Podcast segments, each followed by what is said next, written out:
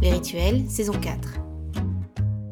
En fait, c'est pas moi qui décide réellement où ça va se terminer. J'ai l'impression que je rencontre de plus en plus un personnage et qu'à un moment donné, ce personnage, il est tellement construit, il se met presque à avoir euh, une identité propre. Et à un moment donné, c'est ça aussi ce moment que, j'adore, quoi. J'ai l'impression que ce personnage va me prendre par la main et va me dire, moi, ce dont j'ai besoin pour grandir, pour guérir, c'est ça. C'est lui, en fait, quelque part, qui m'emmène à l'endroit où il a envie de m'emmener à la toute fin euh, de l'écriture. À 8h du soir ou 8h du matin, assis par terre dans un carnet, devant un café froid ou derrière un clavier. Comment écrivent-elles? Comment écrivent-ils? Avec Les Rituels, un podcast créé pour Cinevox, j'ai voulu interroger les auteurs et les autrices du cinéma belge. À l'occasion d'un coup de fil à l'ancienne, sans caméra, sans vidéo, ils et elles se livrent sur la place que l'écriture prend dans leur vie et dans leur quotidien. Notre invité du jour a vu son premier long métrage sélectionné l'année dernière à la Semaine de la critique à Cannes. Depuis, le film enchaîne les festivals et les prix. Dalva dresse avec justesse et subtilité le portrait d'une jeune fille qui apprend petit à petit à se libérer de l'emprise mortifère de son père. Le film débute après l'inceste, alors que Dalva, au contact des autres enfants du foyer où elle a été placée, trouve le courage et la force de se réapproprier son récit, de redevenir sujet et non plus objet de sa propre histoire. Une trajectoire d'émancipation lumineuse qui a longtemps habité son autrice, qui se livre pour nous sur cette cohabitation au long cours avec Dalva. Rendez-vous aujourd'hui dans les rituels avec Emmanuel Nico. Bonjour Emmanuel. Bonjour Aurore. J'ai une première question pour vous qui est est-ce que vous écrivez en ce moment? J'aimerais tellement, mais je n'ai absolument plus le temps à cause de la promotion euh, de mon film. Est-ce que vous avez réécrit depuis que vous avez terminé le film ou est-ce que c'est quelque chose qui est très compliqué de mener de front plusieurs projets? Moi, c'est vrai que je suis plutôt dans la monoculture et euh, du coup, euh, j'aime euh, quand j'écris, je ne fais que écrire. Enfin, en même temps, j'ai besoin d'écrire en même temps que je fais autre chose. Mais là, avoir un nouveau bébé dans le ventre et euh, avoir un enfant qui est sorti déjà et que je dois accompagner, c'est quelque chose qui est compliqué. Donc pour le moment, j'ai commencé à réécrire entre septembre et février, même si c'était compliqué parce que j'avais quand même beaucoup de festivals dans lesquels je devais aller pour Dalva. Donc à chaque fois, c'est une écriture dans laquelle je me lance et puis qui se coupe toujours. Et à chaque fois, il faut quand même rallumer la machine et c'est toujours un peu compliqué. Et là, j'ai complètement euh, arrêté d'écrire euh, depuis fin février parce que j'ai absolument plus euh, le temps. J'ai trop d'interviews, j'ai trop d'avant-premières, je me déplace trop, je dors pas assez chez moi. J'ai pas en fait cette stabilité, cette tranquillité, cette place dans ma tête pour réussir à écrire en ce moment. Là, j'imagine qu'on parle d'une écriture au long cours, d'un projet de cinéma, mais est-ce que vous avez d'autres types d'écriture euh, peut-être plus automatiques ou, qui n'ont pas de visée à être euh, communiquées et partagées? Non, moi j'écris J'écris que de l'écriture utile. J'écris que des scénarios. Et j'ai un nouveau projet de long métrage en cours, mais j'ai rien, j'écris sur rien d'autre. Enfin, en même temps, si. J'écris un petit journal euh, pour mon petit garçon qui s'appelle J'aime et je raconte euh, tout ce qu'il aime. Ça commence toujours par tu aimes faire ci, tu aimes faire ça. Et en fait, c'est un petit journal que je tiens euh, tous les mois. C'est un journal que j'écris depuis qu'il a huit mois. Alors on va revenir un petit peu en arrière. Est-ce que vous vous souvenez de la première fois où vous avez écrit? Euh, Oui. J'ai commencé à écrire très très petite. Dès que j'ai commencé à savoir écrire, j'ai commencé à écrire des livres. J'écrivais des livres que j'illustrais avec des histoires que j'inventais. Et très très souvent, c'était des histoires qui parlaient d'accouchement. Et je racontais l'histoire d'une maman qui était enceinte de 1, 3, 2, voire 3 enfants qui devaient aller à l'hôpital et qui étaient accompagnés par son mari et qui accouchaient. C'était des scènes d'accouchement tout le temps, ce que je racontais. Combien de temps ça a duré, ces récits de scènes d'accouchement? Très longtemps. Je ne sais plus à quel moment exactement ça a commencé parce que je ne sais plus à l'âge auquel j'ai commencé à écrire, mais je crois que jusqu'à mes euh, dix ans, j'ai écrit des livres qui avec des scènes d'accouchement et puis après j'ai écrit aussi des BD puis d'autres histoires avec des animaux. Mais j'adorais en tout cas écrire des livres que j'illustrais. Et le grand moment euh, de, bonheur à la fin de ces livres, c'est que ma maman avait acheté une grosse agrafeuse qui permettait d'agrafer ces livres pour plus que les pages se délitent. Et je me rappelle de ce moment de l'agrafage qui était un peu euh, la fin de l'écriture le moment de l'édition du livre, on va dire. Comment est-ce que ce besoin initial de raconter les histoires se transforme peut-être en vocation ou en tout cas en envie pour le futur et, et en désir d'en faire euh, un métier? Ben, je pense qu'il y a eu tout un moment où j'ai complètement arrêté d'écrire. Je saurais plus exactement quand ça a commencé. Je crois que je dirais qu'entre mes 13 et mes 20 ans, j'ai complètement arrêté d'écrire. Je suis passée par d'autres choses. J'ai voulu devenir esthéticienne, puis prof de français. Et euh, j'ai vécu des choses compliquées. J'ai pas fait des, des, bonnes rencontres à un certain moment de ma vie. Et je pense qu'il y a eu un moment où j'ai eu la nécessité de me réinventer, de renaître aussi par rapport à ce que j'avais vécu. Et l'écriture, au fur et à mesure, en fait, s'est imposée à moi, sans vraiment que ce soit euh, réfléchi. J'étais en fac de lettres, je m'y plaisais pas du tout. J'étais pas bonne en plus en fac de lettres, parce que j'étais très très mauvaise en orthographe. Et donc j'arrivais absolument pas à avoir euh, la moyenne nécessaire que je devais avoir pour euh, réussir mes études. Et puis il y a cette option, j'ai commencé à faire une option cinéma où là en fait pour la première fois on, on s'en fichait de l'orthographe. Et puis je me suis inscrite à un, concours de court métrage. Et puis pour la première fois j'ai réécrit alors que j'avais une vingtaine d'années et que ça faisait des années que j'avais pas écrit. C'était une écriture complètement expérimentale. C'était pas du tout une vraie histoire comme ce que j'avais écrit avant, avec un début, un milieu, une fin, avec des vrais personnages. Non. Et puis à force de faire des courts-métrages expérimentaux, de me rendre compte que tout le monde comprenait pas ce que je voulais dire, c'est comme ça que j'ai eu envie de faire une école de cinéma pour raconter des vraies histoires de manière plus conventionnelle. Donc il y a cette rencontre avec le cinéma à travers une formation et puis la, la, décision de suivre une école et puis de changer un petit peu de type d'écriture. Comment se passe cette première écriture un peu plus euh, conventionnelle, on va dire, par rapport au cinéma? C'est compliqué. Au début, ça me scandalise euh, de devoir écrire une histoire, euh, ben oui, avec un, un, début, un milieu, une fin pour être comprise. Et en même temps, euh, au fond de moi, j'en sens aussi la nécessité parce que j'ai l'impression qu'il n'y a que comme ça qu'on peut euh, Enfin, c'est pas qu'il y a que comme ça. Mais je me rends compte à quel point c'est plus facile de se faire comprendre par les autres quand on a une structure plus conventionnelle au niveau de l'histoire que quand on est dans, dans, une forme complètement expérimentale. Et je crois qu'au fond de moi, ce dont j'ai très envie, c'est de parler la même langue que les gens, d'être comprise par les gens qui regardent ce que je fais. Donc euh, ça m'apparaît comme une nécessité et en fait au fur et à mesure je l'accepte et je me prête au jeu. Et comment se passe le passage au premier long métrage? J'imagine qu'entre les courts métrages et le long, c'est peut-être euh, une autre histoire qui s'écrit. Oui, complètement. Ben, je sors de l'école en 2012 sans jamais avoir écrit euh, de court métrage. C'est un exercice dans un premier temps qui me semble impossible parce que j'ai aucune méthodologie, que ça me semble immense et que je sais pas en fait du tout comment m'y prendre. Je crois que je vais mettre quasi un an à être complètement euh, dans le brouillard, à pas savoir comment m'y prendre, à écrire plein de choses et puis rien en même temps parce que j'ai mille idées et que je sais pas comment euh, structurer ça. Je lis aussi beaucoup de livres à cette époque-là euh, de méthodologie pour écrire des films et en même temps, euh, oh, ces méthodologies me semblent extrêmement rigides et j'ai l'impression que ça censure aussi ma créativité d'essayer de mettre des, euh, mon imaginaire en tout cas dans des cases et dans cette structure. Et puis en fait, au fur et à mesure, je vais apprendre, enfin je vais, découvrir comment je fonctionne par rapport à cette, enfin à l'écriture d'un long métrage, comment je dois m'y prendre parce que j'ai un carnet de bord aussi dans lequel j'écris tout ce qui marche et puis tout ce qui marche pas, tout ce qui fait que des fois la machine s'arrête et puis tout ce qui fait que des fois ben euh, elle reprend. Je comprends en fait ce qui marche et ce qui marche pas euh, avec moi. Et en tout, euh, je vais mettre quatre ans et demi à écrire ce film, ce tout premier long métrage, parce que je mets autant de temps, entre autres parce que je sais pas du tout comment on fait pour écrire un long et que je vais mettre beaucoup de temps à comprendre comment je fonctionne. Il n'y a pas que ça dans le fait que mon long métrage a été très long à écrire, parce qu'il y a beaucoup d'immersions documentaires, euh, beaucoup de rencontres qui font que tout ça c'est très long et que ça demande du temps de décantation, mais c'est sûr que cette méthodologie, ça va mettre du temps à la découvrir.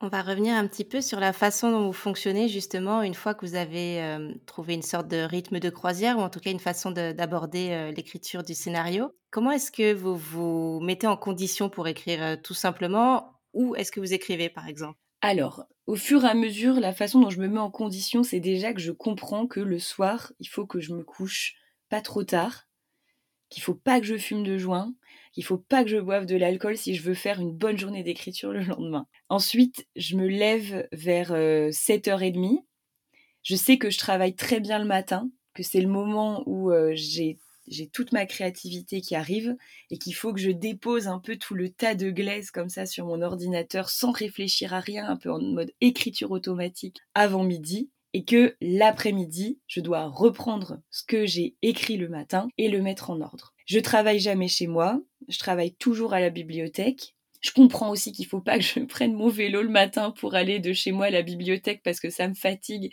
et qu'il faut que je garde absolument toute mon énergie pour la bibliothèque. Et donc j'en deviens quand même presque un peu dingue euh, même à la bibliothèque j'utilise euh, l'ascenseur pour aller d'un étage à un autre pour ne pas me fatiguer.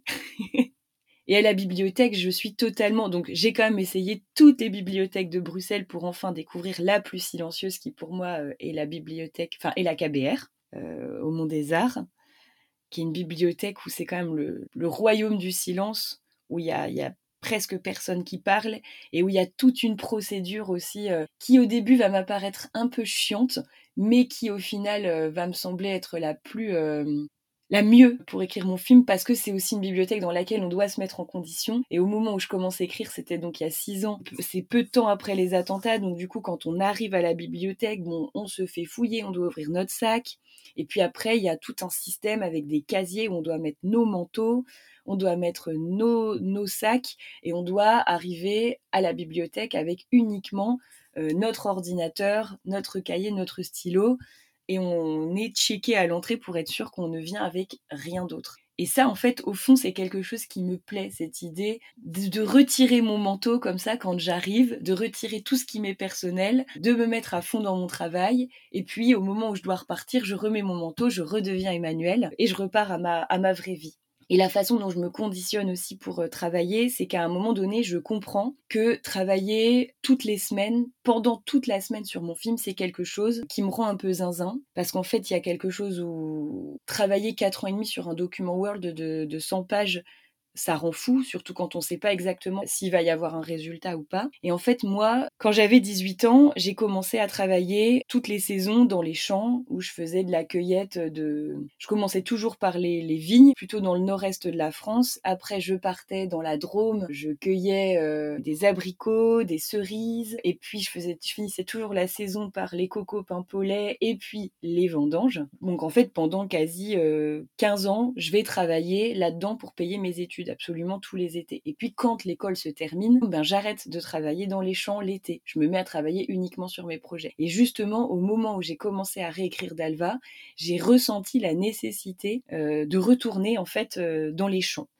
Et donc, je me suis euh, trouvé un maraîchage bio qui se trouve pas loin de Bruxelles. Ça s'appelle les Coins de Champs. Et euh, là-bas, euh, j'ai été travailler pendant des années et des années. Et là, j'attends d'y retourner parce qu'au moment où je vais commencer à réécrire mon nouveau film, pour de vrai, je vais aussi retourner travailler là-bas. Où en fait, je travaille à mi-temps. Je travaille deux jours par semaine là-bas. Et en fait, pendant ces deux jours, bon, c'est du travail extrêmement physique parce que on se réveille très tôt le matin. moi, je suis à 5h30 à la gare. Je commence mon travail vers 6h30, 7h moins le quart. Et puis, on travaille sous des serres. Donc, du coup, il fait quand même assez rapidement chaud. Et puis, j'aime ce travail dans lequel je dois nettoyer la terre, dans lequel je dois planter ben, toutes ces graines, les voir pousser, désherber tout autour de ces graines, voir ces légumes qui poussent, les récolter et puis euh, on travaille dans les fraises. Bon, c'est un travail qui est, difficile, mais, euh, mais moi j'adore récolter les fraises et puis les vendre au bord de la route. Et ça, là, je sens le fruit de mon travail. Et c'est quelque chose qui me fait un bien infini de voir en fait ce résultat. Et je me suis rendu compte au fur et à mesure que travailler en parallèle au champ et travailler en parallèle à la bibliothèque, c'était beaucoup plus productif pour moi que de travailler uniquement à la bibliothèque. Parce qu'en fait, quand euh, je reviens de mes deux jours de travail au champ, j'ai plein de courbatures, mais j'ai la tête complètement claire et quand je relis euh, ce que j'ai écrit, eh ben, j'ai vachement de recul par rapport à ça. C'est passionnant de voir comment se fait l'équilibre entre ces deux vies, euh, la vie du corps et, la vie de l'esprit. Si je comprends bien, vous écrivez seul. Est-ce que c'est une évidence pour vous d'écrire seul? Est-ce que l'écriture, ça peut être aussi, euh, d'une certaine façon, une activité collective à un moment ou à un autre? Alors, j'écris seule dans le sens où j'ai pas de co-auteur. Mais par contre, pour Dalva, euh, j'ai quand même travaillé avec deux script docteurs. Donc des gens qui m'ont euh, pas apporté de la glaise à ma matière, mais par contre qui ont eu à chaque fois un retour critique euh, sur ce que je, faisais en me donnant des conseils pour retravailler euh, ce qu'il y avait. Et ça, c'est quelque chose qui m'a beaucoup aidé. Et je ne sais pas si je pourrais travailler seul, seul, seul, sans script docteur. En tout cas, ça, c'est quelque chose dans l'écriture de mon futur long métrage. Je pense réellement qu'à un moment donné, de nouveau, j'aurais besoin du regard d'un script docteur sur ce que j'écris. Par contre, l'idée de co-écrire, euh, ça, c'est quelque chose qui me fait pas spécialement envie. J'ai l'impression que je ferais plus de concessions qu'autre chose et ça, j'ai pas envie d'en faire. Vous avez commencé, vous êtes sur le point de commencer l'écriture du deuxième long métrage, que ce soit pour celui-ci ou peut-être même pour Dalva. Quand est-ce que vous vous sentez prête à faire lire ce que vous avez écrit, à, aller vers euh, les premiers interlocuteurs ou interlocutrices? Et qui sont-ils ou sont-elles justement? Mmh. Je pense que la première personne à qui je ferai lire ce que j'ai fait, ce sera mon compagnon, parce que c'est quelqu'un avec qui j'ai une sensibilité très commune, bien qu'on soit extrêmement différents l'un et l'autre, mais j'ai une, très grande confiance en tout cas dans son regard. Ensuite, en deuxième, je ferai lire à mes deux productrices pour savoir ce qu'elles en pensent. Et je pense que le moment où je ferai lire, c'est le moment où en fait je serai bloquée, où j'aurai besoin absolument de regard extérieur pour me donner, oui, me donner un avis parce qu'il y a un moment donné où euh, dans l'écriture, on, se rapproche de plus en plus, de plus en plus de ce qu'on veut dire jusqu'à ce que les choses deviennent complètement floues en fait. Et j'ai l'impression que le regard extérieur, c'est quelque chose qui permet enfin de se reculer de son projet, de plus avoir le nez dedans pour voir ce que les gens en pensent. Je voudrais revenir à la naissance du projet, à son arrivée. Comment vient l'étincelle qui fait que tout à coup on, se met à consacrer sa vie à l'écriture de ce projet? Est-ce que c'est un personnage, une scène, une situation? Comment est-ce que ça émerge chez vous, une envie de, raconter une histoire? Souvent, ça m'apparaît comme une nécessité viscérale. J'arrive même pas à l'expliquer de manière vraiment rationnelle. Bon, après, dans le cadre de Dalva, il y a plusieurs choses. Il y, y a déjà la thématique de l'emprise qui est une thématique euh, qui m'est personnelle, que j'ai eu besoin d'étudier, de démêler, en fait, depuis que j'ai commencé à écrire des films. Et c'est sans doute pour me libérer de cette question-là que j'ai eu la nécessité de commencer à écrire des films. Et donc euh, cette thématique de l'emprise, moi je l'ai explorée au sein d'une relation euh, homme-femme, au sein d'une relation d'amis. Et là j'avais envie en fait de l'explorer dans une relation parent-enfant parce que j'ai l'impression que c'est l'emprise dont il est le plus compliqué euh, de se détacher. Il y avait aussi cette arène du foyer que j'avais découverte lors de mon précédent court métrage à l'arraché et où je m'étais dit mais j'ai envie de retourner là-bas, il y a quelque chose qui m'appelle dans cette arène. Et donc je suis retournée faire une immersion dans un centre d'accueil d'urgence là où, j'ai rencontré donc beaucoup d'enfants qui avaient entre 11 et 18 ans et qui avaient un peu tous pour le même point commun d'être euh, complètement dans le déni de ce qui venait de leur arriver. Enfin, c'était des enfants qui souffraient plus du fait d'avoir été placés que de ce qu'ils avaient vraiment vécu dans leur famille. Donc là-bas, j'ai découvert des mômes qui étaient dans un déni mais d'une puissance que je n'avais même pas imaginé pouvoir exister. Et là, je me suis dit, oh, il y a un film à faire là-dessus euh, par rapport à cette réalité que je n'ai jamais vue. Et puis, euh, ben, je commence à faire euh, pas mal de recherches, à lire beaucoup de bouquins, et puis surtout à rencontrer beaucoup d'éducateurs, de, juges, de psychologues. Il y a une rencontre assez fondatrice que je vais faire avec un, éducateur qui va me raconter une anecdote où il m'explique que son travail, c'est d'aller chercher des enfants à leur domicile quand il y a des suspicions de maltraitance. Et un jour, on l'appelle pour aller chercher une petite fille de 6 ans qui vit seule avec son père. Et en fait, il se retrouve, il va chercher cet enfant et il se retrouve face à une, petite fille qui est extrêmement sensuelle, extrêmement sexuée, qui est dans un jeu de séduction par rapport à lui. Je ne sais que ça de cette histoire, et là il y a une vraie étincelle qui se passe et qui me dit mais j'ai envie de raconter l'histoire de cet enfant à 12 ans, à l'âge des premiers émois, à l'âge de la puberté. Et puis c'est comme ça en fait que Dalva naît. Et je pense que c'est une conjoncture en fait de, plusieurs choses qui mettent le feu aux poudres et qui font que d'un coup j'ai l'impression que là il y a une histoire à raconter. J'ai l'impression que étudier le parcours, la trajectoire d'un personnage qui va vivre dans une emprise comme ça folle et qui va se libérer, ça c'est une trajectoire qui va me passionner et qui va pouvoir me passionner pendant des années, à, chercher, à développer euh, ce qui se passe dans la tête de cet enfant. Et la trajectoire du personnage, et vous, est-ce que, en tant qu'autrice, à ce moment-là, vous avez une trajectoire Je veux dire par là, est-ce que vous vous fixez, un objectif, un cap? Est-ce qu'il y a quelque chose qui vous euh, entraîne jusqu'à la, fin du projet? Mais c'est un projet qui va m'habiter euh, non-stop en fait, auquel je vais penser tout le temps. Ça marche par, euh, par step. Il y a toujours cette histoire de commission pour avoir des financements. C'est un peu ces deadlines comme ça que je me fixe. Et en même temps, je suis quelqu'un qui suis, je suis très patiente. En fait, j'adore écrire, j'adore être dans ma bibliothèque, j'adore construire comme ça tout un monde, des décors, des personnages que je vais apprendre à rencontrer. Et je suis pas du tout pressée à l'idée de, de tourner. Et en fait, je sais aussi qu'un oui dans une commission me donne des ailes, je sais qu'un non me les brise. Et en l'occurrence pour Dalva, je freinais des cas de fer pour ne pas déposer trop vite. Et je sais qu'autour de moi, les gens avaient envie que je dépose beaucoup plus vite. Mais moi, je disais attendez, attendez, je me sens pas prête. En fait, j'ai pas envie de me faire abîmer dans une commission. Je sais que j'ai un projet qui a un sujet qui est, compliqué j'ai pas envie que ça soit maladroit la façon dont je l'aborde et qu'en fait on me ferme les portes juste parce que j'ai pas été au bout de ce que je voulais dire. Et je sais au combien c'est compliqué de s'exprimer euh, justement sur ce qu'on veut dire, enfin d'exprimer avec les mots justes ce qu'on a exactement dans la tête. Et donc du coup, j'ai attendu, attendu le plus possible pour déposer euh, ben, ces commissions. Et je, je, suis contente en fait d'avoir fait ça parce que je pense que j'ai commencé vraiment à demander des aides très concrètes après trois ans et demi d'écriture. Et on a eu à ce moment-là quasi tout ce qu'on voulait comme argent, même plus que ce qu'on avait imaginé, parce que justement le projet euh, était solide. Comment est-ce que vous vous nourrissez pendant l'écriture? Il y a beaucoup de documentation, si j'ai bien compris. Euh, est-ce que vous avez aussi d'autres euh, façons de chercher euh, l'inspiration ou de nourrir votre écriture? Ben Oui, en effet, déjà, je lis beaucoup. Je lis beaucoup de livres de sociaux, d'anthropologie, de psychologie. Je lis beaucoup de témoignages aussi et de livres de fiction qui tournent autour de mon sujet. Pour Dalva, j'ai lu des romans comme ça avec des, des jeunes filles qui avaient son âge. Enfin, j'ai lu aussi des témoignages sur des enfants placés, et puis, je fais aussi beaucoup d'immersion.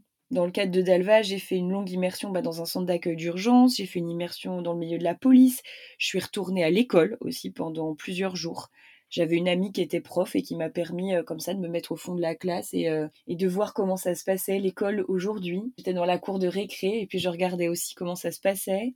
J'ai fait aussi beaucoup de rencontres avec euh, bah, des éducateurs, des psychologues, des juges, des médecins des gens que j'enregistre. Et en fait, au fur et à mesure, euh, mon scénario s'affine et c'est des gens à des moments que je peux revoir. Et je sais que dans le cadre de Dalva, par exemple, j'ai vu trois psychologues en tout pour enfants qui m'ont apporté énormément d'informations euh, par rapport à, la problématique de Dalva et à la toute toute fin de mon écriture. Je pense que c'était quasi deux mois avant que le scénario s'arrête. Là, j'ai carrément été avec mon enregistreur chez une, une, une psychologue et euh, je me suis, je nous ai fait jouer un, un, jeu de rôle où je me suis mise dans la peau d'Alva et je lui ai demandé donc d'être dans la peau de cette psychologue qui reçoit d'Alva. Et en fait, j'ai enregistré notre dialogue et c'est un dialogue en fait que j'ai bien sûr beaucoup épuré, mais que j'ai quasi repris mot pour mot. Et mmh, pour revenir en tout cas plus globalement à cette question bah, de, la documentation, qu'elle soit, euh, qu'elle se passe à travers des immersions, qu'elle se passe à travers des livres, je pense que c'est un peu mon carburant à légitimité. Je suis dans un cinéma qui essaye d'être, enfin qui se veut quand même euh, le plus réaliste possible, mais j'ai envie de raconter quelque chose qui est juste et qui est vrai. Et en fait, pour ça, j'ai besoin d'aller rencontrer des professionnels, j'ai besoin d'aller dans des vrais lieux pour euh, ben, m'immerger dans tout ça et, me dire ce que je raconte, c'est vrai, c'est juste. Et je pense que mon pire ennemi à moi, c'est euh, quand je commence à écrire euh, sans sans accroche comme ça, et me dire mais est-ce que ce que je raconte c'est vrai, est-ce que c'est possible? J'ai pas envie de mentir en fait aux spectateurs. Je suis quelqu'un d'assez sincère dans la vraie vie avec mes amis, j'ai du mal à, à dire des mensonges et ça, c'est quelque chose dans, le, dans ce que j'écris, j'ai envie d'être, euh, d'être intègre aussi. Et j'ai besoin de toute cette documentation pour me sentir intègre et juste dans ce que je, je, fais. Quand vous commencez l'écriture d'un projet, est-ce que vous connaissez la fin dès le début ou en tout cas, est-ce que vous savez vers où vous allez? Je sais vers où je vais, mais je ne connais pas du tout la fin précisément. Dans le cadre de Dalva, je sais que j'ai envie que ce soit un film qui aille vers la lumière, mais par contre, je ne sais absolument pas. je pense que cette toute dernière scène, elle a dû arriver après, après trois ans d'écriture. Parce qu'en fait, c'est pas moi qui décide réellement où ça va se terminer. J'ai l'impression que je rencontre de plus en plus un personnage et qu'à un moment donné, ce personnage, il est tellement construit, il se met presque à avoir une identité propre, en fait. Et à un moment donné, c'est ça aussi ce moment que, que j'adore, quoi. J'ai l'impression que ce personnage va me prendre par la main et va me dire, moi, ce dont j'ai besoin pour grandir, pour guérir, c'est ça. Et c'est comme c'est lui en fait quelque part qui m'emmène à l'endroit où il a envie de m'emmener à la toute fin euh, de l'écriture. Est-ce que vous diriez que l'écriture est quelque chose euh, qui vous obsède euh, au point par exemple de vous interrompre dans une conversation ou de vous réveiller la nuit? Pour Dalva, oui. Ça c'est sûr. Je crois que j'ai jamais même interrompu une conversation pour parler de ça, mais je sais que c'est quelque chose pour Dalva qui m'a habité euh, énormément, notamment quand je regarde d'autres films, quand je lis d'autres livres, quand je suis spectatrice de quelque chose ou même d'une conversation. Je sais qu'en parallèle, il y a toujours euh, mon petit vélo euh, qui tourne en moi et qui pense à mon film. Et j'ai hâte de retrouver en fait cet état, cette je sais pas comment expliquer, j'ai hâte de rencontrer pour de vrai le nouveau personnage dont j'ai envie de raconter l'histoire. Pour le moment, elle et moi, parce que c'est une héroïne, on est, on est encore trop loin, il y a trop de choses qui nous séparent. Il y a la pro, il y a Dalva en fait qui nous sépare pour le moment et qui fait qu'on a du mal, euh, j'ai du mal à lui donner la main, elle me l'attend, mais on a du mal à se rejoindre, euh, elle et moi. Et j'ai hâte d'être connectée avec elle euh, tout le temps, parce que c'est quelque chose qui donne du sens à ma vie et c'est le fil rouge un peu en fait de mon existence aussi, toutes ces histoires que je raconte au fur et à mesure. Est-ce que parfois vous avez peur d'écrire ou peur de ne plus pouvoir écrire? Oui, ça m'est arrivé euh, d'être très angoissée euh, à l'idée d'écrire à des moments justement où j'ai des nœuds, des gros blocages, où je suis en mode page blanche parce que justement, enfin, j'ai le nez dedans et j'arrive plus du tout à me reculer. Après, au fur et à mesure, ça aussi, ça fait partie de la méthodologie qu'on découvre avec euh, en écrivant un tout premier long. J'ai eu des terreurs, des vertiges, des moments où j'étais complètement bloquée, où je me disais, mais en fait, j'y arriverai plus jamais, je vais changer de métier. Et je pense qu'au fur et à mesure, après quatre ans et demi d'écriture, je découvre des trucs et astuces pour ne plus être bloquée. Justement, euh, aller faire une immersion, euh, lire un livre qui parle de mon sujet, discuter avec certaines personnes, faire lire mon projet à certaines personnes. Tout ça, c'est des, des choses qui sont là maintenant. Je sais que c'est des outils qui sont là pour me débloquer. Et je sens là, même maintenant, après avoir écrit, euh, après avoir commencé à écrire mon nouveau projet, que je suis plus du tout euh, dans ces angoisses-là. Parce que je sais qu'il y a ces outils qui sont là pour me débloquer. Tout à l'heure, quand vous m'avez parlé de vos séances de travail à la bibliothèque, vous m'avez expliqué que quand vous remettiez votre manteau, vous retrouviez votre vraie vie, la vraie Emmanuelle. Comment est-ce que vous décririez la, vie où vous écrivez? Mais je, C'est une vie qui ressemble un peu à un rêve, je crois. C'est une vie dans laquelle je suis juste à côté euh, de mon héroïne et où je vois exactement ce qu'elle voit, je ressens ce qu'elle ressent. Et en même temps, c'est particulier parce que à la fois je suis à la place de mon héroïne, mais j'ai aussi toujours un regard un peu de spectatrice et un ressenti de spectatrice sur ce qu'elle vit, où je me dis là, est-ce qu'en tant que spectatrice, j'ai envie de voir ça ou ça, qu'est-ce que je ressens? Mais je pense que oui, ça ressemble un peu à un rêve. C'est un endroit, euh, quand je commence à écrire, où... Euh, après, c'est dur hein, de se mettre dans cet état presque hypnotique dans lequel on oublie complètement euh, l'extérieur. Mais il y a comme plein de moments où j'arrive à être là-dedans, et où j'aime ça d'ailleurs, beaucoup, beaucoup. J'ai une dernière question, Emmanuel. Pourquoi écrivez-vous? Hmm. Je. Je vais, je vais, faut que je réfléchisse à cette, euh, à cette question-là.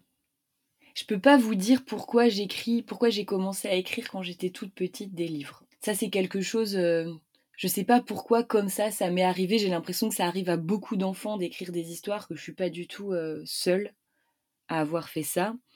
Après, je peux me questionner sur pourquoi je me suis remise à écrire. Moi, je viens d'une famille euh, de gens qui sont pas du tout des écrivains, qui sont pas du tout des cinéphiles. J'allais jamais au cinéma quand euh, j'étais petite, mais il y avait un festival qui s'appelait le Festival des enfants du cinéma, qui passait euh, dans la petite ville à côté de laquelle j'habitais. Et en fait, ce festival, le point commun de tous les films, c'est que ce sont des enfants ou des adolescents, les héros, euh, et, une fois euh, par an, mes parents m'emmenaient dans ce festival.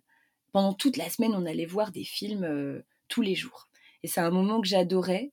Et je me retrouvais face à bah, des enfants qui vivaient des choses à plein de moments qui faisaient complètement écho à ce que moi je vivais. des choses dont, dont j'osais absolument pas parler, ni à mes amis, ni aux adultes, parce que j'en avais honte, parce que, enfin, pour plein de raisons en fait.